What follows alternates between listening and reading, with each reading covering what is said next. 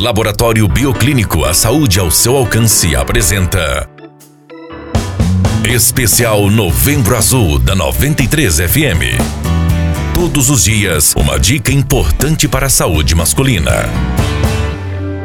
Sendo um dos tipos raros da doença, o câncer de estômago atinge cerca de 150 mil pessoas por ano no Brasil. Os fatores de risco para o desenvolvimento do câncer de estômago envolvem o tabagismo e uma dieta inadequada, com excesso de alimentos salgados e processados. Inicialmente, a doença pode não apresentar nenhum sintoma, dificultando o diagnóstico precoce do câncer de estômago. Com o passar do tempo, a pessoa com a doença pode apresentar azia, náuseas, má digestão, sensação de inchaço e sentir-se satisfeito comendo pequenas quantidades. Os sintomas da doença podem ser confundidos com outros males que afetam o estômago, como a gastrite. Por isso, é fundamental visitar o médico periodicamente caso você note algum dos sintomas citados anteriormente. Não deixe que o medo e o preconceito te impeçam de viver mais. Cuidar da sua saúde é primordial para o seu bem-estar.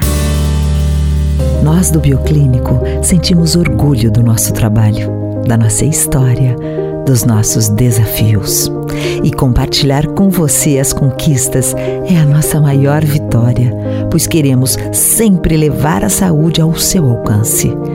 Obrigada a todos que elegeram o Bioclínico pelo quarto ano consecutivo o melhor laboratório de Sinop.